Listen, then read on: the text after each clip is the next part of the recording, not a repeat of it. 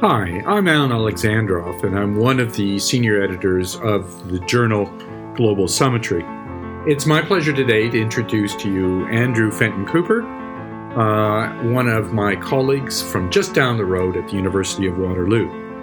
With Andy's help, I hope to explore uh, the past, the present, and a little bit of the future of the leader led forum, uh, the BRICS.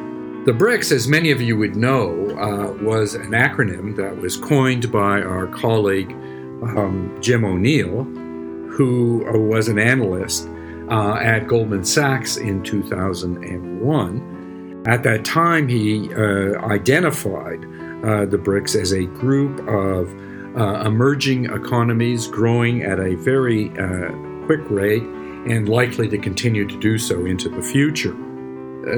I hope that we have the opportunity, Anna and I, to explore some of the institutional elements of the BRICS, but also looking at it policy uh, perspectives uh, early on and now and into the future.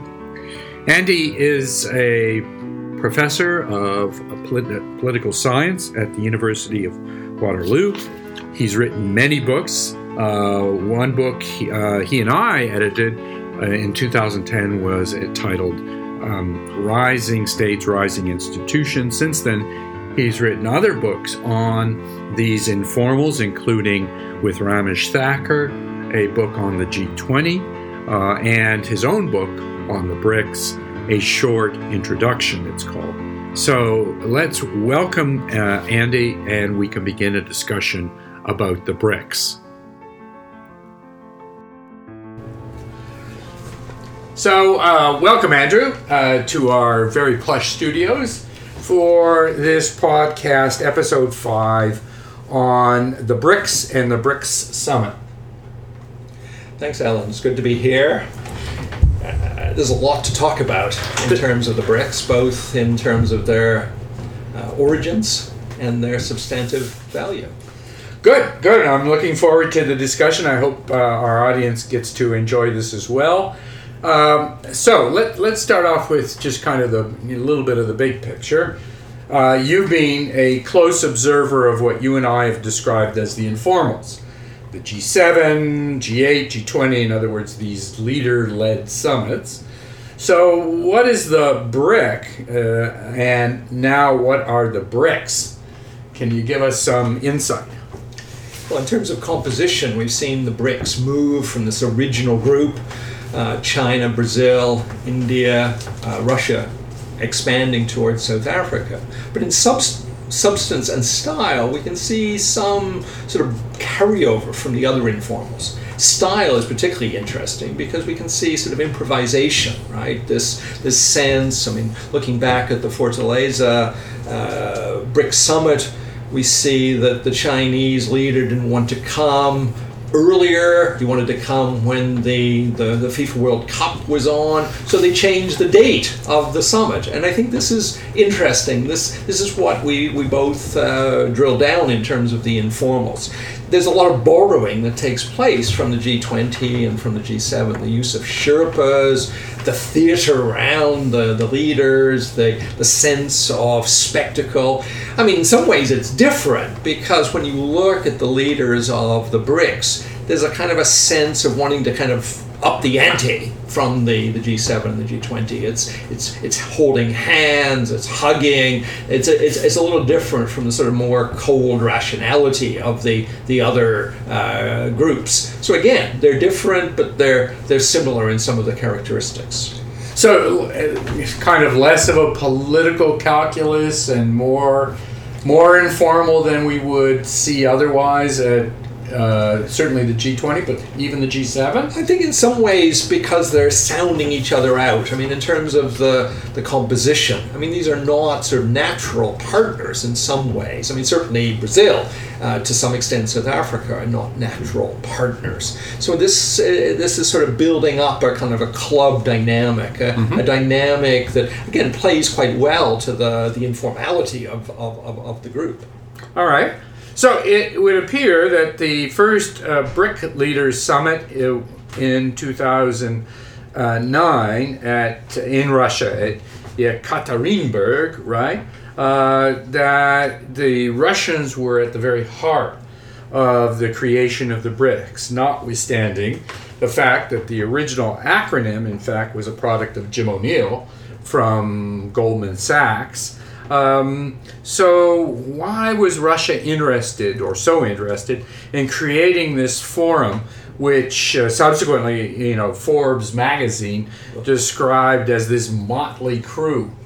This is a really interesting question because, of course, the BRICS have a number of inventors. I mean, Jim O'Neill certainly takes uh, a, a, lot of the kudos for kind of publicizing it way back in, in 2001, 2003, comes back with a, uh, another paper. Even the Brazilians, of course, when you look back to President Lula, in some ways he was the the, the image of the BRICS. This is the president of Brazil, I take Brazil, back yeah. in back in sort of that early period. Mm-hmm. Uh, of course, a different period now, and now sort of compromised and uh, uh, serving some whether it's fairly or unfairly in jail in, in Brazil. but I think you shouldn't leave out the Russians. The Russians were the, the, the, the, actor that was probably had the big geopolitical interest in, in trying to create a different group. And of course, in some ways, this was paradoxical because the Russians had already entered into the, the G7, making it the G8. So in some mm-hmm. ways, they were already inside the, the, the, the hub club, if you want to call it that.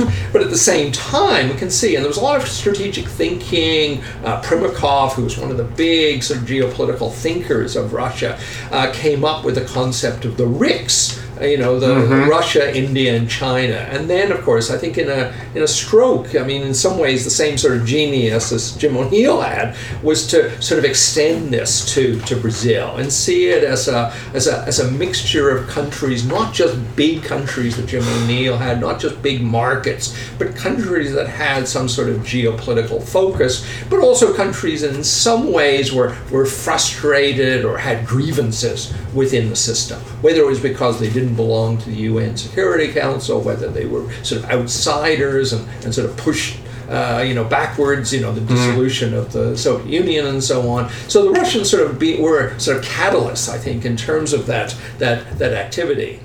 Well, you know, what's interesting is they seem to be, in some ways, odd man out. They had just they had just been included in the G8, or yeah. or well, it was a little bit earlier, 1998 but nevertheless, I mean, they they were now in what was then the big club, uh, and you know they seem odd in the sense that as a you know rising powers, the one obvious power that is not a rising power is Russia.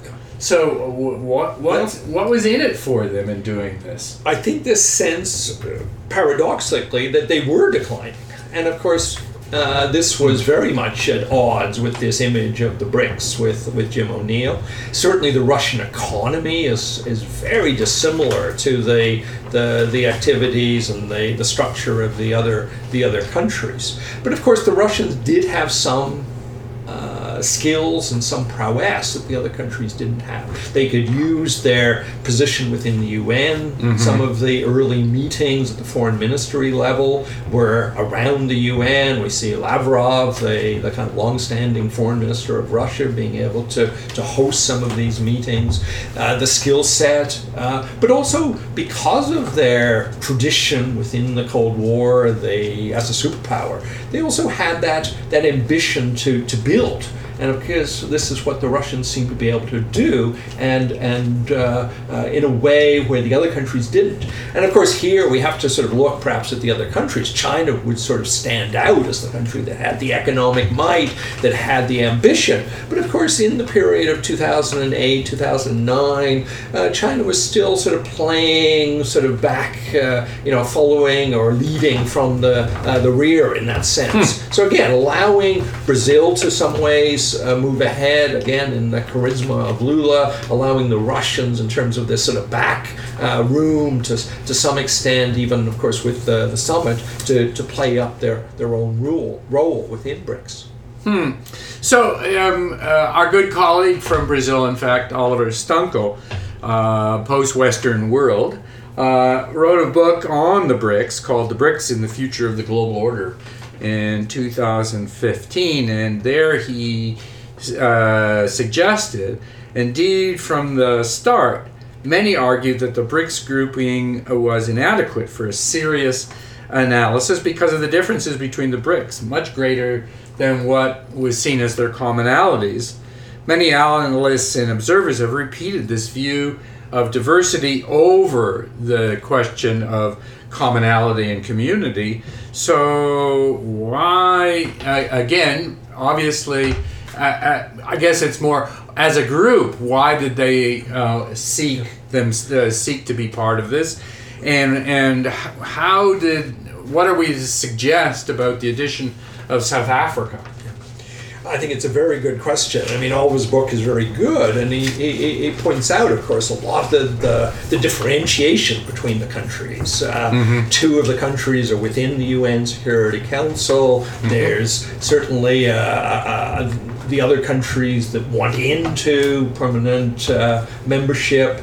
Uh, India, uh, Brazil, and to some extent South Africa. Mm-hmm. And of course, this is why they play other groups up as well. There's there's this IBSA group where the three outsiders of the UN Security Council sort of uh, formulate and, and push to some extent. And the IBSA was India, India, Brazil, and South, South, Africa. Africa. Again, right. some people would interpret this as kind of democratic countries with sort of civil societies, but others, of course, more geopolitically interested or oriented, would say these are the countries that, again, are campaigning to, to be within the, the UN Security Council. Mm-hmm. Uh, there's territorial disputes. We can talk more, certain, you know, how this has influenced recent uh, BRICS summits, uh, particularly between China and India. Mm-hmm. At the same time, even if there's these differences, the similarities, and I think it comes back to the Russian question as well, because as we've kind of talked around the edges, Russia has been an established power. It has been a superpower. Mm-hmm. But I think what they do share, and Russians as much as the other countries, is a sense of frustration,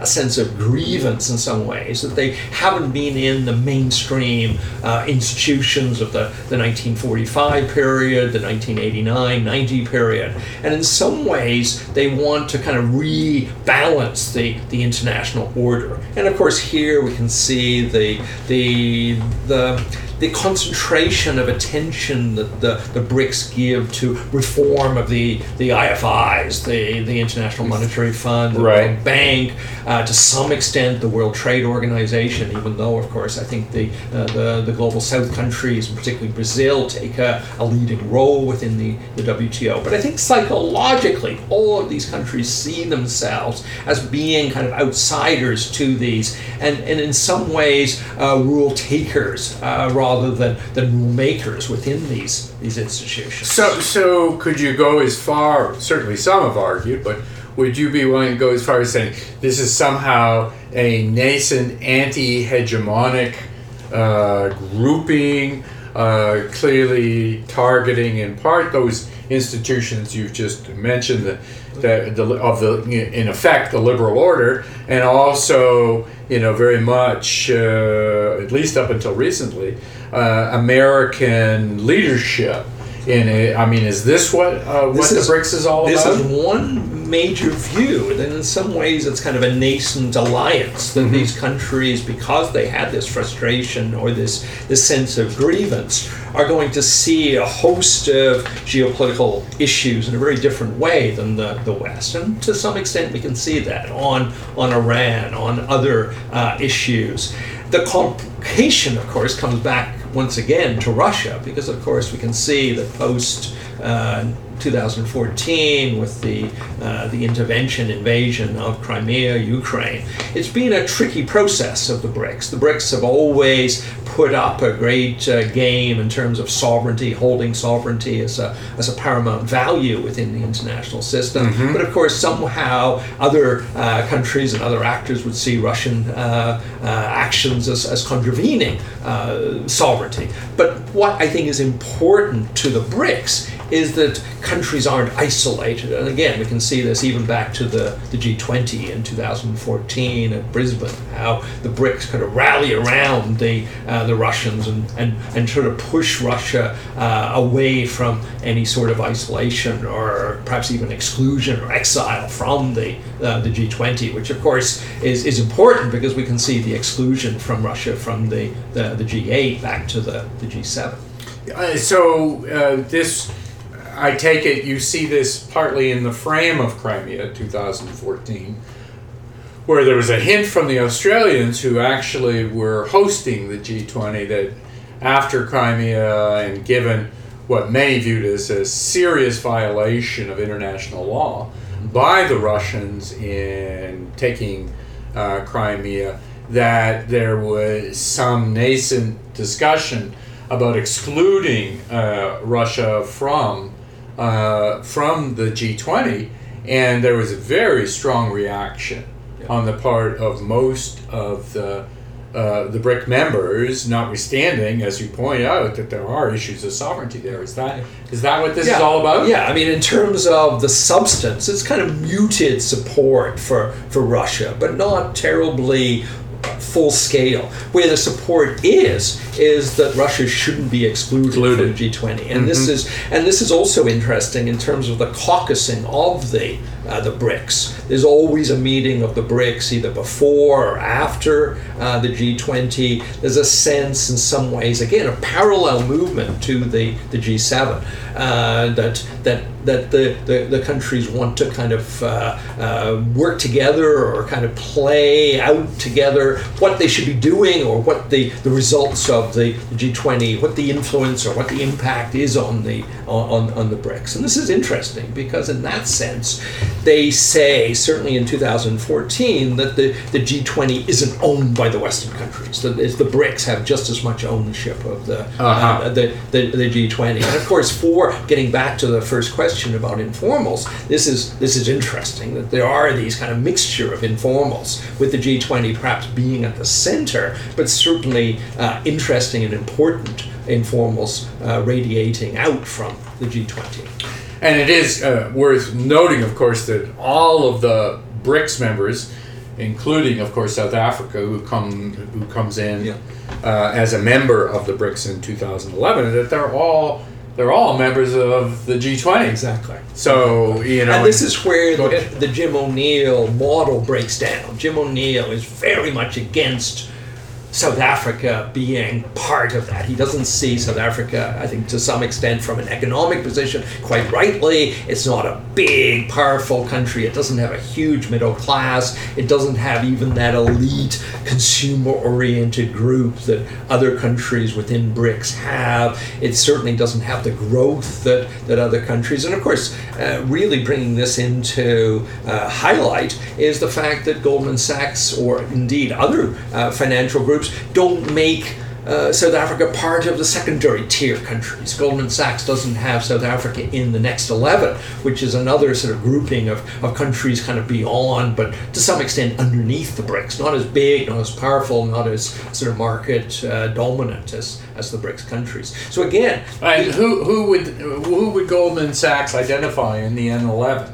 Yeah, not all of them, obviously, but in some examples. No, I mean countries that must probably appear in other informals, perhaps MIKTA, which is kind of the, the middle power group. They would they would highlight Mexico, Indonesia, South Korea, mm-hmm. but also, of course, some countries that aren't in these groups, uh, sort of the outliers, perhaps even rogues, uh, countries that perhaps are, are Iran very explicitly, mm-hmm. or perhaps even a, a, a country like Nigeria, Nigeria. that, that yeah. sort of competes with South Africa and always is again has its own frustrations that South Africa gets its way into those organizations and Nigeria is kept out. And of course, here it's a reflection of the informals. Uh, the other finance ministers in the G20 have a long tradition of working with South African finance ministers. Mm-hmm. There's a sense of commonality to some extent of language. There's a sense of good infrastructure within uh, uh, the the South African uh, kind of hub, you know, gateway uh, model.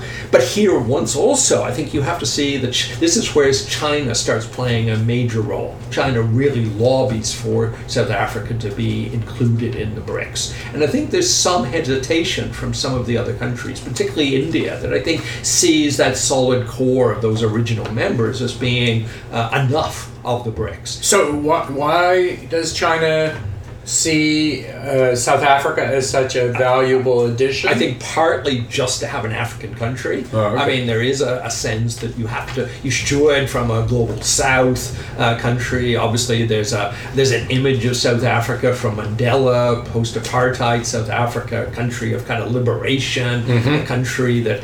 Uh, even though it's a very different form of sanctions, has been sanctioned in the past, you know. But at the same time, of course, because of these characteristics that I've also already mentioned, the infrastructure, the language, a, a good financial system within South Africa, that there's a lot of individual attractions for bringing South Africa in as well. A sense that South Africa uh, can work, and perhaps this isn't an image that you have of Nigeria, that things don't work as smoothly. There's a lack of infrastructure, even though in economic, sure, sheer structural terms, Nigeria might be more important than, than South Africa. So, so kind of the parting of the ways, uh, O'Neill versus the geopolitics of the BRICS themselves.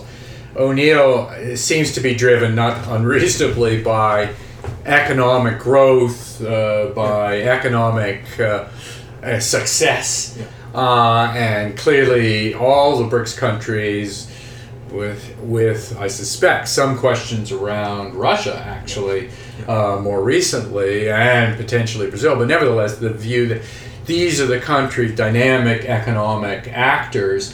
South Africa, not even in the top twenty in terms of economic uh, uh, size, so you can understand the distinction then that uh, Jim O'Neill would have versus Jim O'Neill has a model that, that kind of looks either it's either cars or it's it's sort of trains kind of racing ahead, right? On they're they're on parallel tracks, but they're all moving forward. They're all getting bigger. They're all being more successful. Right. And of course, because of that parallelism, he doesn't have the same instinct or interest in what those countries are doing in commonality with each other. He sees them as kind of being on parallel tracks. From a diplomatic or from a geopolitical perspective, though, and I think this is our interest, uh, um, that you have to see these countries working together or trying to work together. And of course, this is a bigger test in some ways, rather than just seeing them as individual countries.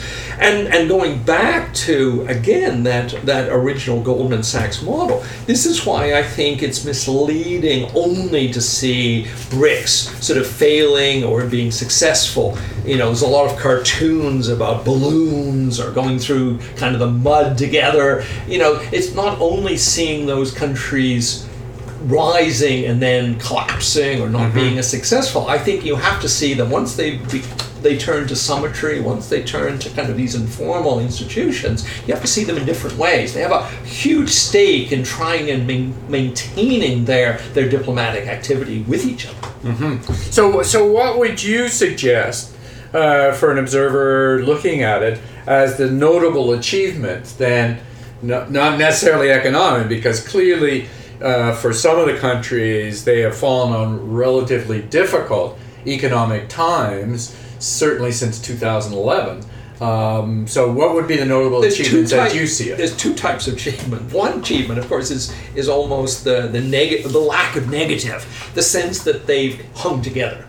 Okay. And and again, going back to the previous questions, when you see them as a motley crew or a, a messy bunch, the instinct is that they're going to only have this sort of club structure organization for a short period of time. And then all of these other difficulties are going to kind of wash them away or uh, be formidable obstacles. And of course from this perspective i mean we are moving into the 10th we've moved into Yeah. the 10th anniversary 10th summit uh, and of course from this perspective this is this is very different from that more pessimistic image of the BRICS. So this is just one. This this club instinct that they built up these kind of informal rules about how they get around problems, how they consolidate uh, the the psychological similarities among themselves. But at the top of this, and of course this is where the New Development Bank, the BRICS Bank, uh, is important, is that there's also signs that they can have sort of instrumental activities of a of a common uh, nature that that appear to work, even though uh, from the early negotiations about the BRICS Bank or the New Development Bank, lots of contestation, lots of rivalry between India and China about the, the nature, about the, the structure of the bank. So, so this the bank that that the collective group created, uh, the NDB, the New Development Bank, that's clearly an institution of note. Is there anything else that we can point to in terms of the BRICS, in terms of institutionalization? Well, I think you've mentioned in a, a recent uh, blog about the G20 about uh, small ball activities, right? Uh, uh activities that was probably don't grab everybody's attention. It's mm-hmm. not kind of home runs. It's not sort of big dynamic things. But over the, the the period of the 10 years, I think both in terms of, of structure and in terms of process, we've seen lots of success.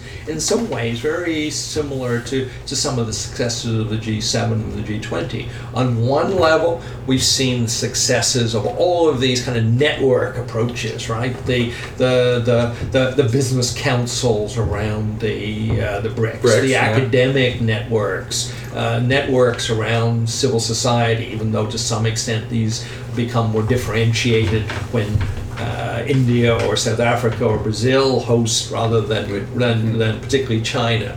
But also at the same time, kind of incremental process in a whole uh, different way, where we see, again, just in the Johannesburg uh, summit, we've seen a new uh, center on vaccines, we've seen a, a, a center on, mm. on tourism, we've seen a, a, a push to have a, a, a variety of, of, of, of other sort of initiatives. And of course, there we can also reference the, the kind of regional groups. One that was always about to happen, we're just wondering when it was going to happen, the, the, the regional center for the, the New Development Bank in, um, in, in, in, Pretoria in South Africa. Mm-hmm. But then, kind of out of the blue, we see another regional center in Sao Paulo in, in Brazil. And it just shows that there's sort of an institutional structure that once it's in place, sort of has a cascade effect where we see lots of other sort of activities uh, uh, occurring that, that sort of implant or embed that activity in individual countries, particularly countries that probably aren't the most powerful and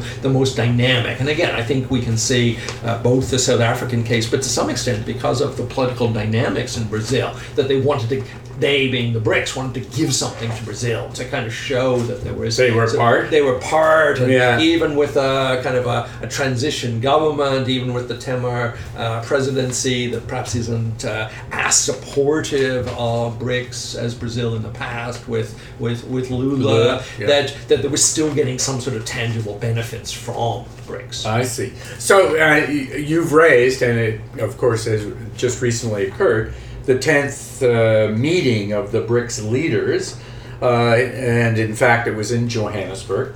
Um, is there something uh, truly notable uh, about uh, this particular meeting, other than the fact that it actually occurred? I mean, maybe it is just now something that I described the small ball kind of activity. But I think when I was referencing small ball, it was to say, well, you know, in the face of current American foreign policy, small ball seemed to be the the only possibility. But I mean, the BRICS don't suffer per se from American foreign policy, at least in the context of the of the group. So what what do you is there anything we can point to in terms of Johannesburg? Again, on the the kind of lack of a negative, it's probably the most harmonious summit for two or three years. We've hmm. seen a summit in India, a summit in China, where there's been all sorts of tension hmm. between China and India about definition of terrorist groups, about uh, questions sort of overhanging the summit because of Doklam. Um, the, the sorry, ter- Doklam being the, the, the kind of territory. One of the several territorial disputes between oh BRICS um, members, uh, BRICS members, yeah. and of course you have to remember that in the early 1960s the uh, the border tensions flared up into an all you know short war between India and, and, China. and, and China. Yeah. So so the sense that that seems to be a, a memory that the sense that India and China sort of played well together within the, uh, the BRICS uh, summit. The fact that even though, of course, they're also doing parallel initiatives, India with, with Japan having a kind of a corridor initiative mm-hmm. in, between Asia and Africa, and of course, uh, China uh, through the Bricks and Road initiative, uh, and of course uh, wider still the the uh, the Asia uh, Infrastructure uh, Bank investment bank. Investment yeah. bank. Mm-hmm. we can see that even though there there's tensions, we don't see them flaring up. Uh, was probably the only issue that, that, that, that might have flared up wasn't between India and China. It was perhaps between Russia and, and uh, South Africa. Because we see that under the Zuma administration, uh, there was a This is the previous. The previous South African yeah. Uh, government, uh, even though it's both uh, African National Congress, Congress yeah. uh, that there was a promise that South Africa would buy uh, quite a, a, number of, of, of, of, of, nuclear reactors for, for power to South Africa. And again, from, from Russia. From Russia. Mm-hmm. And, and uh, the Ramaphosa government uh, has, has sort of kiboshed that and saying was that too expensive, mm-hmm. it's, it's, it's, it's not fitting the needs of, of South Africans. So again, this is sort of showing that there are these kind of issues that, that play up, but that issue didn't play up in terms of public uh, dynamics. But again, just the fact that it was held, the fact that none of these other issues uh, came surfaced and, and, and were you know attracting huge negative publicity uh, shows that the club formation is is, is, is, is sort of re- regained momentum, I think, which is which is important. So, On the other side, I mean, there are some others, even though maybe it plays to the, sh- the talk shop image that all of the informals have the sense of having a new initiative on kind of fourth industrial revolution the sense that that uh, the China and India are sort of leading in some ways in, in, in certain aspects of a, a, a kind of a post manufacturing uh, so this uh, is the uh, future work yes, issue. and in some ways of course this plays to some of the, the themes that are coming up in the Argentina G20, uh, G20, as well. Future yeah. of work artificial artificial yeah. intelligence. Yeah. Uh, and of course, these are very pertinent to BRICS country, countries because, of course, some of them have been hollowed out. Uh, some would say because of, of Chinese, uh, you know, manufacture, production, and yeah. manufacturing. That, that South Africa, to some extent Brazil, have certainly had a, a decline of, of, of, kind of traditional manufacturing in, mm-hmm. in, in, recent years. Mm-hmm. Now, there was some discussion, uh, by the way, and I'm sure you're more than aware of it. Of, of you know, kind of the game, maybe the journalists play of, you know, oh, they're looking to expand uh, their membership, uh, you know, and so I guess the question is, is that uh, likely that they're going to expand the membership, and if they are, what, where do you kind of suggest that they're likely to pick from? This is a game that's played in all the informals. You yes. know, when we did see it with the G7 expanding and then contracting, uh, yeah. G8 with Russia, we see a lot of sort of activity around the G20. You know, there's kind of countries on the margins, Spain, for instance, that kind of gets a toehold and then kind of clings on to the G20. Uh, other countries, of course, getting invited, whether it's because of some institutional format, the president of, of, of groups, uh, regional groups, or even kind of functional groups. Mm-hmm. Uh, and in that regard, it's not surprising that we see the same dynamic in the BRICS. And to some extent, we see the same sort of breakdown that we see from the South African question, that we see the push for China to have kind of a BRICS plus to, to bring in other countries, where, where India is more defensive and is a bit more reluctant to have other countries, quite comfortable with the, the group as it, it sort of started out as. Um, in terms of uh, group, countries that attend the BRICS, in the past we've seen that usually these are regional kind of allies or regional sort of entities that have good relations with the host. This again why India had a hard time because of course they have some countries around it. India, Pakistan is the most notable, Sri Lanka to some extent that that haven't had as good a relationship with with with with India. What we see in South Africa, though, is the first time that there seems to be almost a strategic choice of bringing countries in that aren't regional actors, that aren't regional sort of countries, neighborhood countries, but countries that was probably are kind of BRICS plus from a geographic or from a, a functional or economic uh, perspective. And of course, probably three jump out here. Uh, certainly, uh, Turkey uh, stands out as perhaps a, a, very interesting kind of possible BRIC. Uh, Indonesia stands out mm-hmm. as, a, as, as, as, as, as, as, a, as a country, and to some extent, Egypt um, you know, stands out as well. So you're having countries that aren't kind of regional partners or neighborhood countries, but countries that have some sort of affinity with the BRICS from a geopolitical or a geo perspective. I mean, all of those countries can see themselves to some extent as, as countries of the global south, or certainly the northwest, uh, countries that see themselves as having some economic strengths along the, the Jim O'Neill model of the mm-hmm. BRICS, and some countries uh, perhaps preferring the, the, the, BRICS model to other models of informality, uh, or, or perhaps shut out of formal organizations. Again, Egypt has been a contender for Security Council yeah. uh, membership in the past. Turkey always feels that it's being kind of left out of the UN,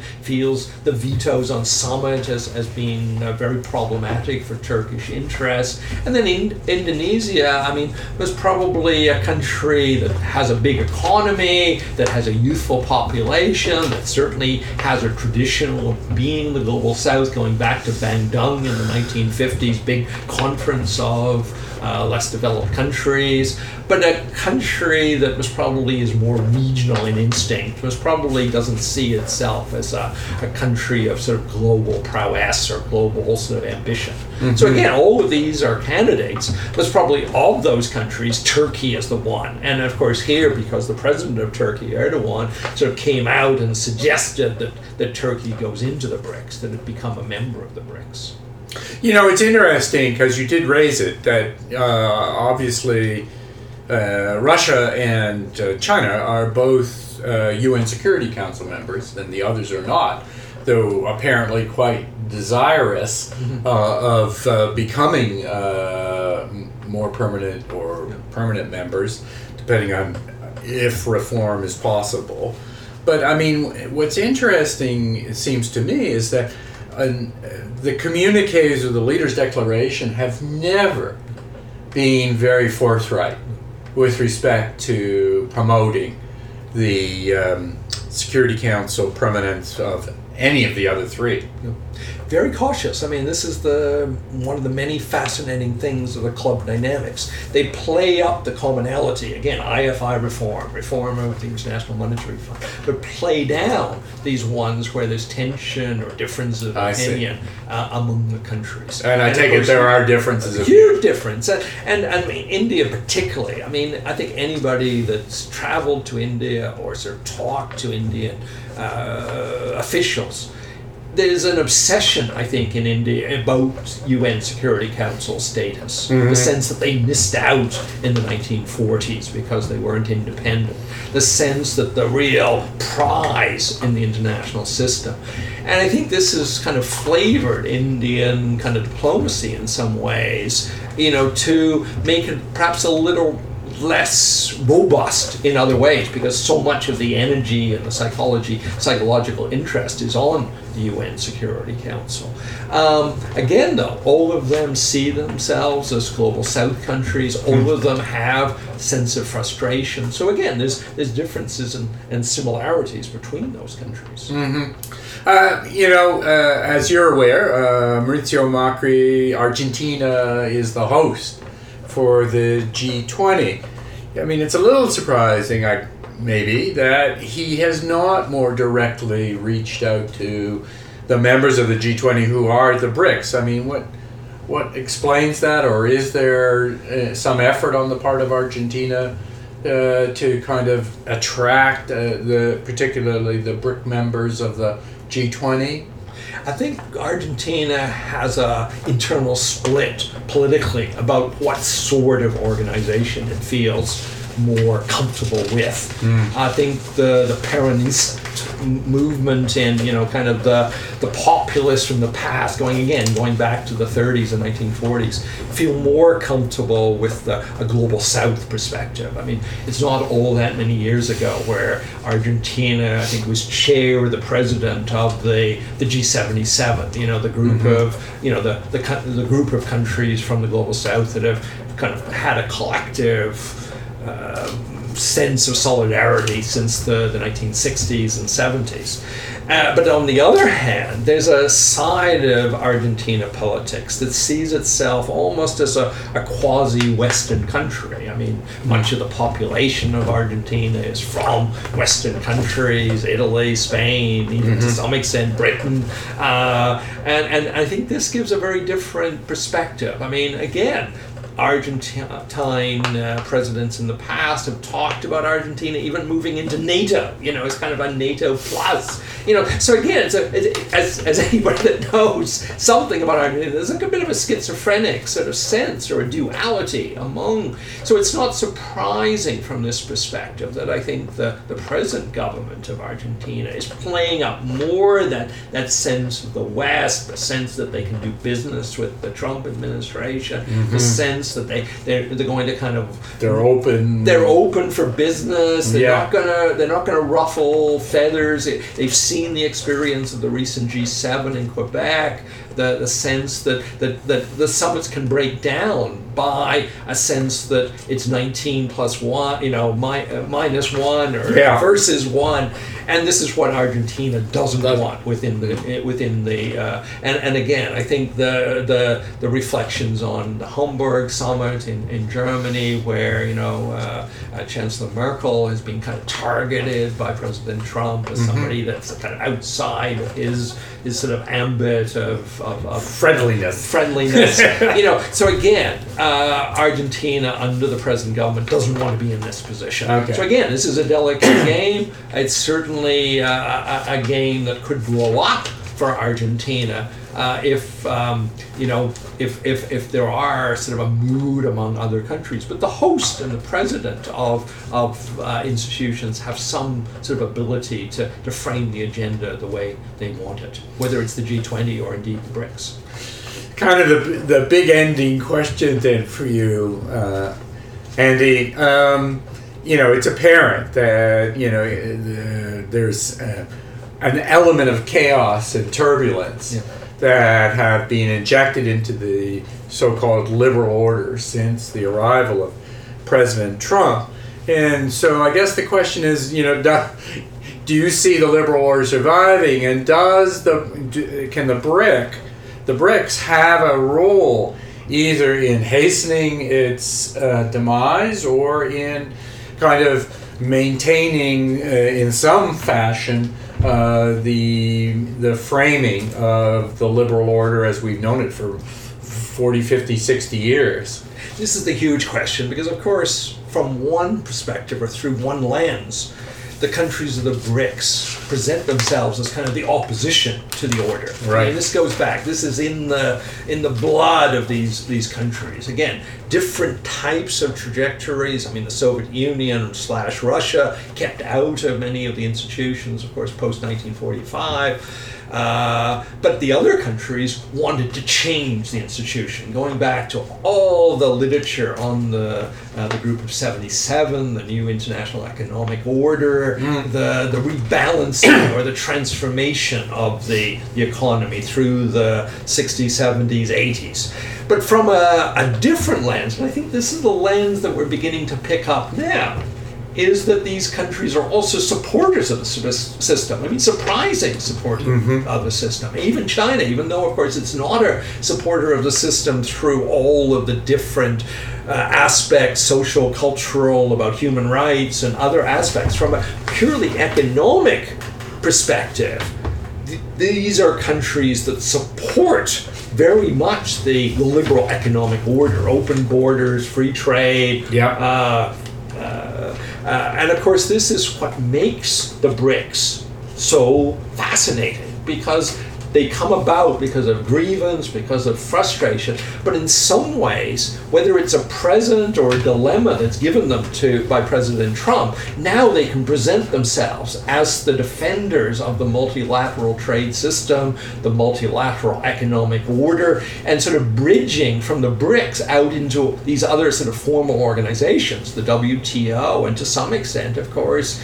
organizations that were uh, created by the West and created mm-hmm. by the United States. Mm-hmm. So there's a, a, a strange sense of, of, of, as I mentioned, of duality uh, in this regard. There's opposition on one hand, and at the same time supporting many of the ingredients. Because in many ways, those countries, China, India, to some extent Brazil, uh, have have really benefited from that system. Mm-hmm. They pulled out, as you well know, so many millions of people from poverty through that liberal economic order.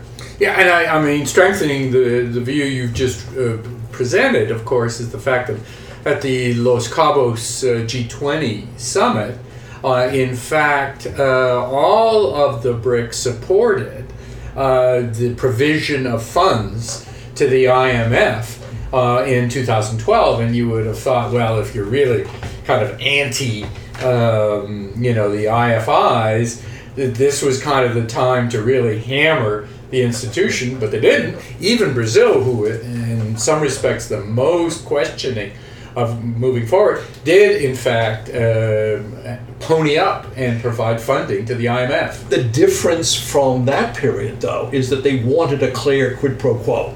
They were willing to put money in, but on the premise that the IMF would be reformed in that process. Yes. Now, in some benefit. ways, it's much more open ended. Mm-hmm. It's not a sense that they're looking for a quid pro quo, mm-hmm. you know, in instrumental terms, you know, in terms of deliveries by something concrete. And of course, this makes their supportership or their followership of the system even more intriguing and, and, and, and interesting because, of course, now they can present themselves. And indeed, this is the glue that I think in the Johannesburg summit that we saw so, so dramatically that in some ways the one thing that all the BRICS could agree on was the, the, the benefits that the multilateral trade system under stress from the Trump administration had given them and that they want to continue into the future. Well, on that rather positive note, I want to thank you, Andy, for uh, joining me here at our very plush studios at the Munk School, and uh, uh, thank you for spending some time with us talking about br- the BRICS and the BRICS summits. Alan, my pleasure. Thank you.